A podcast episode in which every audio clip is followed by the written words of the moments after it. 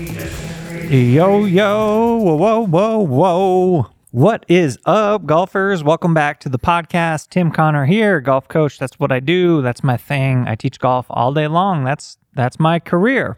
And this podcast is to help pass along the tough stuff I get to see day in and day out in the trenches, teaching this very complex but highly satisfying sport that is golf.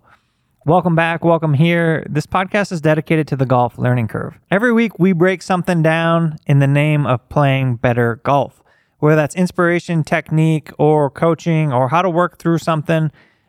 This is kind of a catch all for golf improvement. You guys, thank you for being here. I appreciate you. Leave this thing a review, share it with a friend, share it with the slicer, share it with the club champ. We can all do better. I can do better. You can do better and we're in the pursuit of inching away, chipping away at playing this lifelong game that is golf. Today, I want to talk to you about something I consider kind of a buzzword and maybe a bit of a controversial topic in golf. Controversy, I guess, would be more internally for me because how do you define it? It's tempo. Tempo. How do you define what tempo is? What makes a player have good tempo versus what doesn't? I have an answer for that. I also have an answer for defining it. And it's kind of an interesting talking point. Most players associate their success, a lot do, with some version of tempo. They feel like they're swinging in a rhythm that allows them to play good golf. Now, is this the thing that allows them to play good golf, or are they just playing good golf that day? That's the answer that is totally anecdotal. We can't really answer that with science. We can only answer that with our opinion. And if it's helpful, I'm all for it. But I don't want you to look for answers where there aren't answers or associate success with something that might not be helping you be successful. So, tempo. Tempo, I want you, okay, I want you to visualize this once really quick. And if you've never seen these swings, I want you to pull them up on the internet and check them out.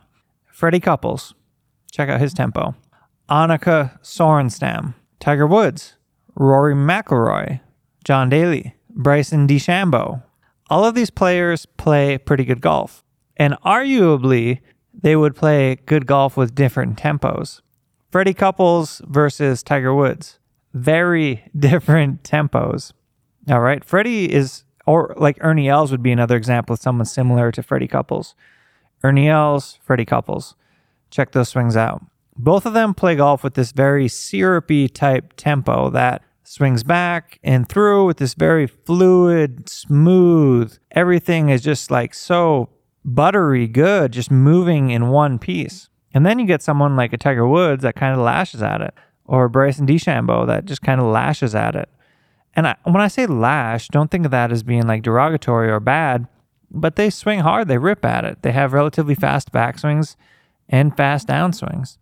I just want you to understand that there's good, there's different styles of tempos that universally play good golf.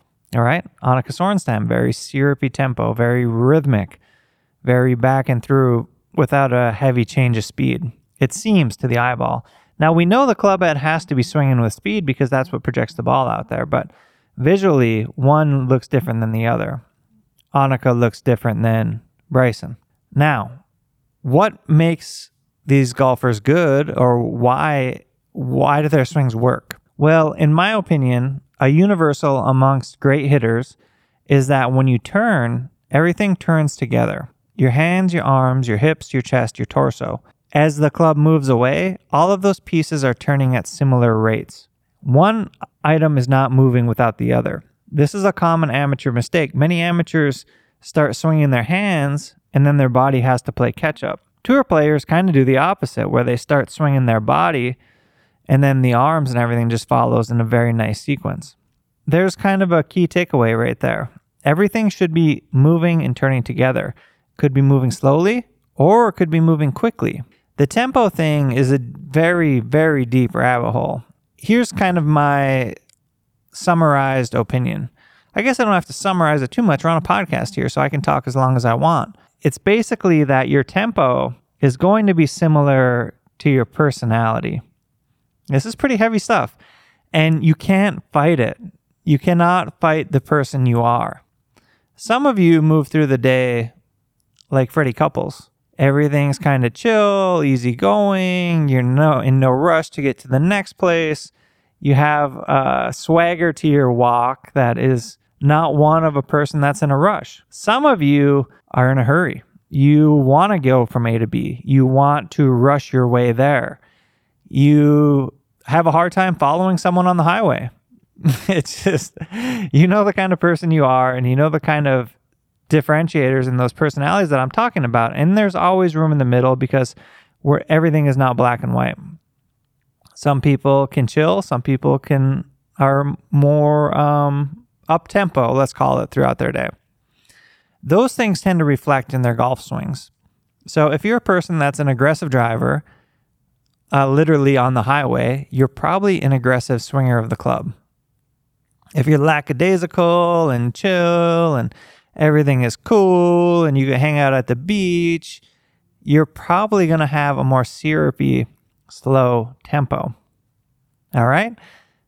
It really is a personality trait, and you cannot fight who you are. So it's better to just own who you are and be that instead of trying to change uh, the stripes of a tiger, is another way to say it. So, me personally, I swing hard. I have chilled out more later in life. And I think that my golf swing reflects that as well. And you see this through people's careers as well. You'll see people who lash at the ball when they're young, and as they get older, it might look a little more syrupy, and some of that's maturity, some of it's just that tempo changing. But what I want you to take from this, what I want you to understand is that good players turn everything together, right? When the club comes back, everything is moving together. Hips, it starts with your core hips, shoulders, out to the arms. Everything is moving together in one piece. That old term, one piece takeaway, it's a really nice way to refer to how the club should be coming away. We want all of these parts working together. Now, as we get to the top of the golf swing, here's where it can get a little murkier because there are players that transition violently and there are players that transition more smoothly, both of which can work. And I'm not saying that one is more right than the other. One thing that is another universal truth, a more well rounded truth. Universal, it's hard to say things are black and white, but one thing that is more commonly seen amongst great players versus amateurs is that when, when they transition, they're going to transition and their hips are going to be that initial igniter. The hips are going to ignite the sequence and then everything will follow afterwards. Very common for an amateur player where their shoulders or their arms might ignite that downswing sequence. And because of that, the club path and hand path will work outward and this can be the root of a lot of outside in swing paths. It's not a good habit. We want our lower body to initiate that downswing sequence, and everything else will kind of play catch up like a rubber band. And that's how we really drive speed from the inside out. It's it's one major way to accumulate speed versus lashing at it with your upper body or your arms. Everything can help create speed. So your arms can help contribute speed, your wrist can help contribute speed, your legs it's all driven from the inside first, though.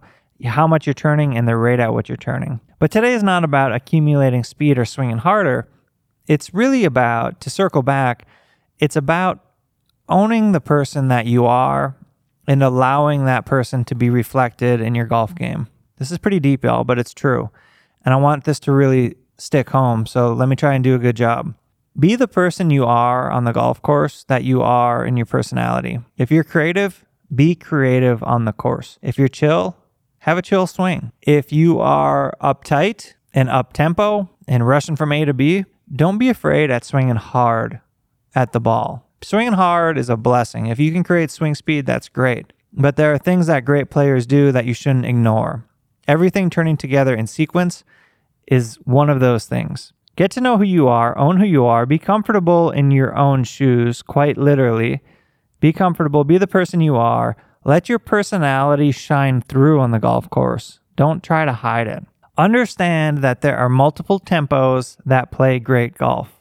And if you want to reference that, circle back to those players I talked about earlier.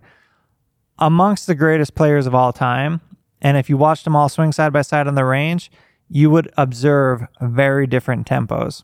There's more than one way to play this game. It's not a cookie cutter answer. The answer is in the process. Enjoy the process, put the work in the right places. You guys, gals, submit me your questions. I want to know what you want to know. We got a whole winter's worth of content we got to make here on this podcast.